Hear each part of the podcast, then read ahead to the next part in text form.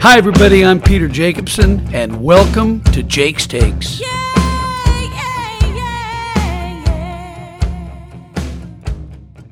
As we reflect back on the 2018 2019 season, the season that was shortened, as we all know, the FedEx Cup ended in August with Rory McIlroy taking home the huge prize. I think it was interesting to look back when the PGA Tour they moved the players back to March. The PGA of America moved the PGA Championship to May. So we actually had in a row in 5 months we had the players, we had the Masters, the PGA, the US Open, the Open Championship at Royal Portrush, followed immediately by the FedEx Cup and the PGA Tour playoffs. Is that too much golf in a short period of time? I know the PGA Tour put all those together to avoid the fall and competing with the NFL and college football, which makes complete sense to me. So now, as we start a new season, the 1920 season, a lot of people have asked, is it important for these tournaments that start in September and October, November? Why should we care? Well, first of all, you should care because those tournaments really can help a young player get off to a good start in hopes of making it all the way to Eastlake in the Tour Championship and being a factor in the FedEx Cup. That's reason number one. But reason number two is that whether it's the military tribute at Greenbrier, the Safeway Open in Napa, uh, in Las Vegas, the Shriners Hospital Open, it doesn't matter what event we're talking about. You may not see the top players in the game like you would at the Tour Championship playing in each of these tournaments, but to those communities, and this is pretty much how the PJ started back 20, 30, 40 years ago, to those communities, those tournaments are essential to the charity giving in those towns. I've played in all these cities, I've played in all these towns, and I've been a part either as a player or as a TV broadcaster in seeing how important it is when the PGA Tour comes to town. We are, in a way, a traveling circus.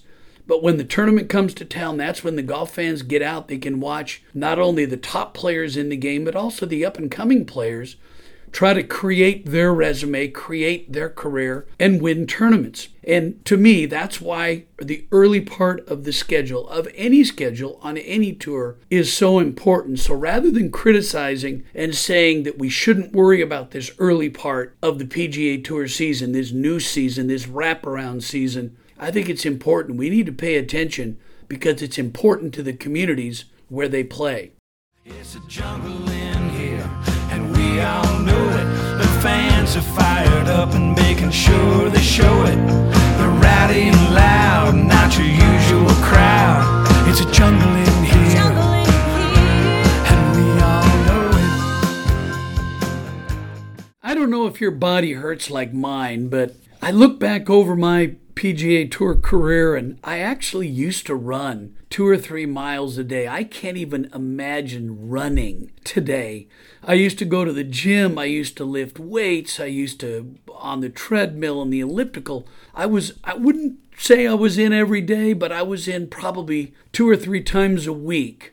Nowadays, these players have taken it to the to the next level. They're in they're in the gym twice a day on competitive round days, which is which blows my mind. But now that I'm 65 years old, I've had a couple of hip replacements and a knee replacement and back surgery. I hope you can't relate to this, which would mean uh, you're you're in, still in pretty good shape. But if you do relate to this, I've got to share with you something. My daughter Kristen, who's a who's a doctor, she told me that she heard of this new group popping up called Stretch Lab and she said there was one up in Mount Kisco, New York, where where she lives. So I decided to take a uh, take a chance. I went up and I had an appointment. Well, I I'm hooked.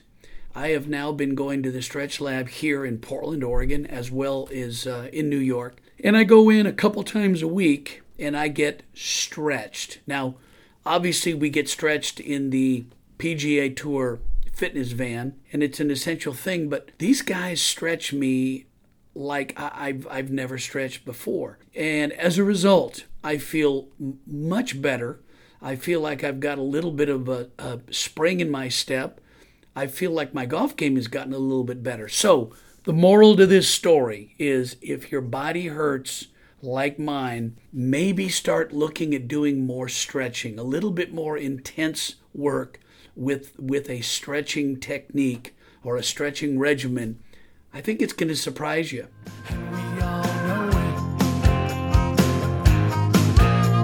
You've been here before, you know what to do. Keep your head on straight, don't let them get to you. Put a smile on your face, get rid of that frown. Gotta suck it up, it's no time to melt down. It's a jungle in here. Here's something to think about.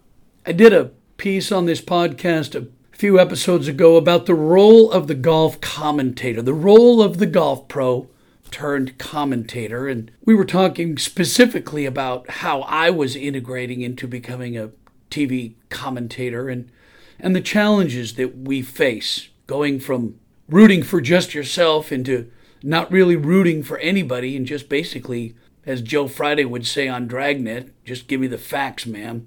But recently, what's popped up is more criticism of Brandel Chamblee, the Golf Channel talking head former PGA Tour player, and a lot of criticism on Brandel about what he says, why he says it, how he says it. I think it's crazy when people get upset about what people say on television. That's his job. And I know that Brooks Koepka and his dad have been in a bit of a Twitter feud with Brandel the last couple of weeks. Don't forget, that's his job. He is paid to stir up controversy. I know Brandel. I've played golf with Brandel. I like Brandel a lot.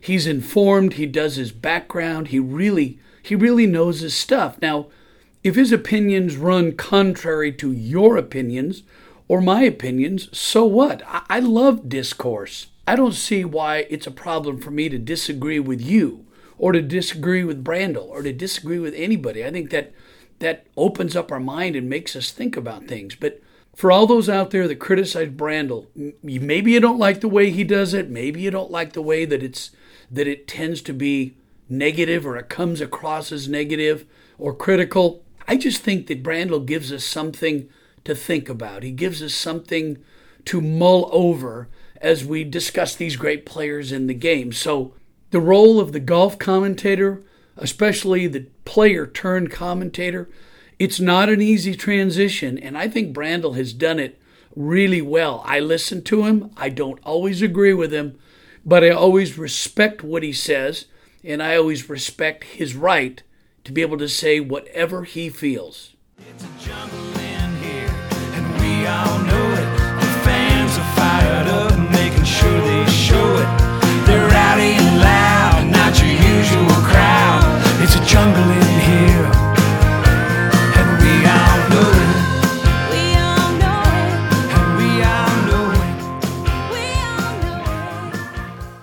Joined now by Mike O'Connell, who is the COO of Peter Jacobsen Sports, who back in the day caddied for me at a few events. And Mike, we did pretty well.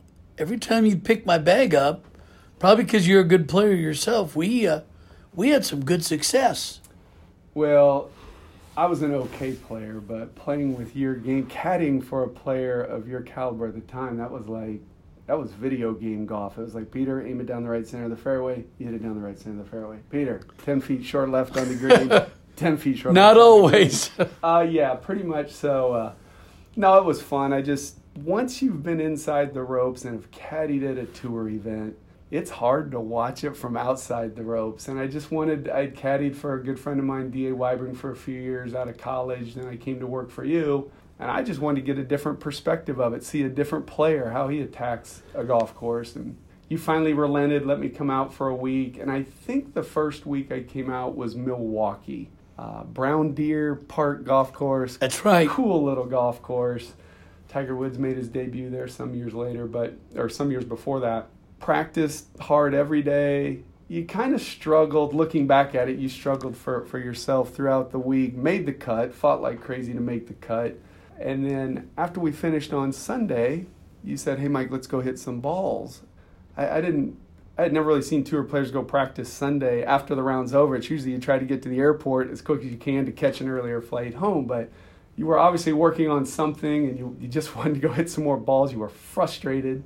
Uh, so we went out there for an hour, hit balls. I said goodbye, flew home to Portland, Oregon, had a, had a blast. And then uh, you went on to Hartford the next week and proceeded to win at age 49. So Uh-oh. my timing wasn't the best for a debut, but it was it was so fun. And I think a lot of people don't realize on tour how far you're never far away from playing really good golf, and you're also never too far away from maybe missing three or four cuts in a row. It's a it's a fine fine line. What what don't you see outside the ropes versus inside the ropes? Now, uh, other than the obvious, you're close to the action, but do you do you find that there's more conversation between player and caddy than the average person think goes on? Yeah, I think it's it's like with any any of your friends. Some people you just naturally talk more with about more detailed things, and other friends you don't. I think what what I missed the most was just being next to the players, caddying for you, or if, we're playing with Phil Mickelson or Fred Couples or whoever that may be. Hearing the sound of the shot, you can tell if they hit it really good or not um, what the lie's like in the fairway. Sometimes people outside the ropes will be like, "Oh, that's a bad shot from 150 yards. He hit it 20 feet long right." Well, it may have been in a divot. Um, you may have been in between clubs, and short left was just not an option. You're erring on the long. So the strategy side, you, you, don't get that from outside the ropes nearly as well. When I mentioned we had success, you didn't caddy for me regular regularly on the Champions Tour, but I really wanted you to be there for me at the big events.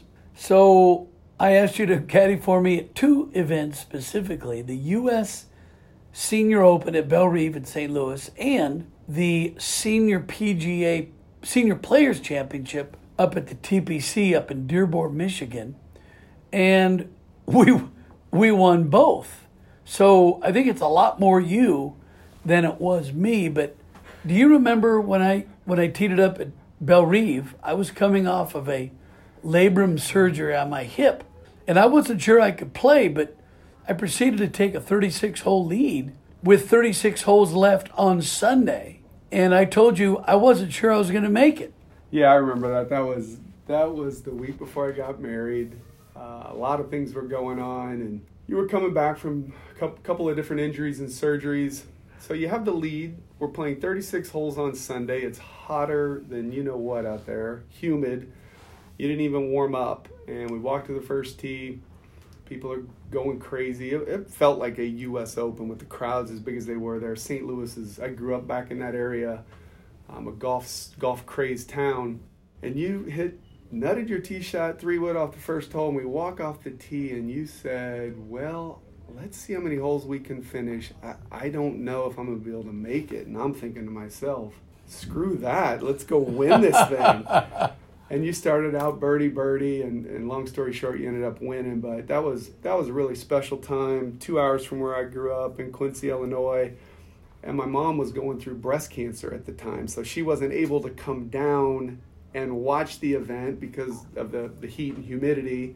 And uh, at the end of the event my dad had passed away when i was 21 he was obviously a, a, really into the golf scene back in the midwest. And as you putted in your two foot putt to, to win the senior open and you had 8 million thoughts probably going through your head you gave me a hug and said hey this one's for your dad. And i'll never ever forget that. That was that just blew my mind for your uh, your sense of presence. Um, it, it was really cool. So and Do you I got remember- married the next week. So. Do you remember what I said after the fifth green that final day? I said, This one's for me. Don't you remember what happened? I walked off. chug of the beer? Yeah.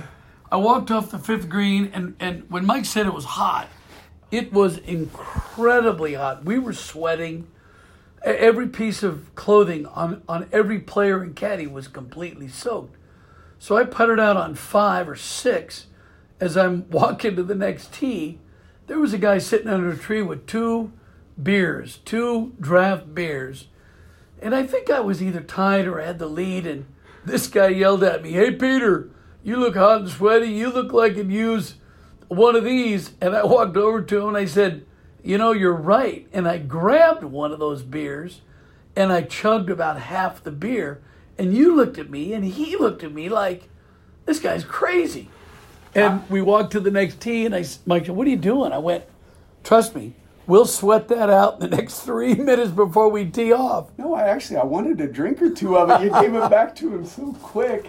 Yeah, I do remember that. And there's a there, there's a bunch of memories. I think that that's what was fun about caddying too was um, your sense of knowing the moment. And you would never you'd never get too excited you never get too down. You always had a smile on your face and i think that's why people enjoyed rooting for you. It looked like you were having a good time out there. And sometimes you weren't. Know, if you did get mad it would be a quick 15 20 second burst. You'd walk it off and by the time we got to the next hole you couldn't tell if you were four or five under or four or five over. And i think that's that was probably the the trait i enjoyed the most being around you inside the ropes Well, you're awfully kind. I didn't bring you on here to, to kiss my behind, but I think one of the lessons I've learned is when you're out there on the tour, or when you're playing in the club championship, or in the fifth flight, you have one fan and one fan only, and it's you. Your caddy can be pulling for you and giving you all the positive words and affirmations and support as possible, but I I earned I learned early on that if I wasn't in my corner, I was going to lose. So I always thought that positive self-talk was most important.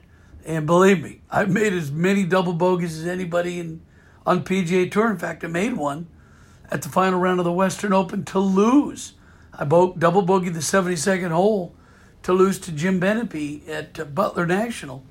But if you don't learn from situations like that, you're you're an idiot because you don't learn anything when you win. You learn a lot when you lose. Unfortunately, you learn a lot when you lose.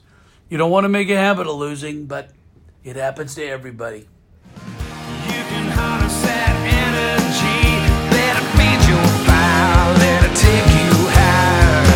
They may be loud, but they're on your side. So take a I don't play as many PGA Tour events anymore, or, or PGA Tour Champions Tour events for that matter. But when I do, I'm always traveling with my golf clubs. When I'm traveling with my golf clubs, that means that they're in my club glove. It's one of the most dependable pieces of luggage I've had my entire career.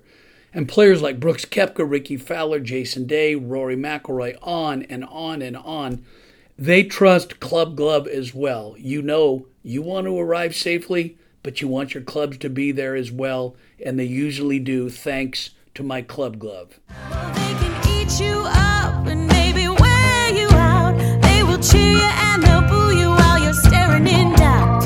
You can try to ignore it, but they're gonna get their way. They'll just scream louder. They've been doing it all day. It's a jungle in here, and we all know it. Some new players to watch on tour this year.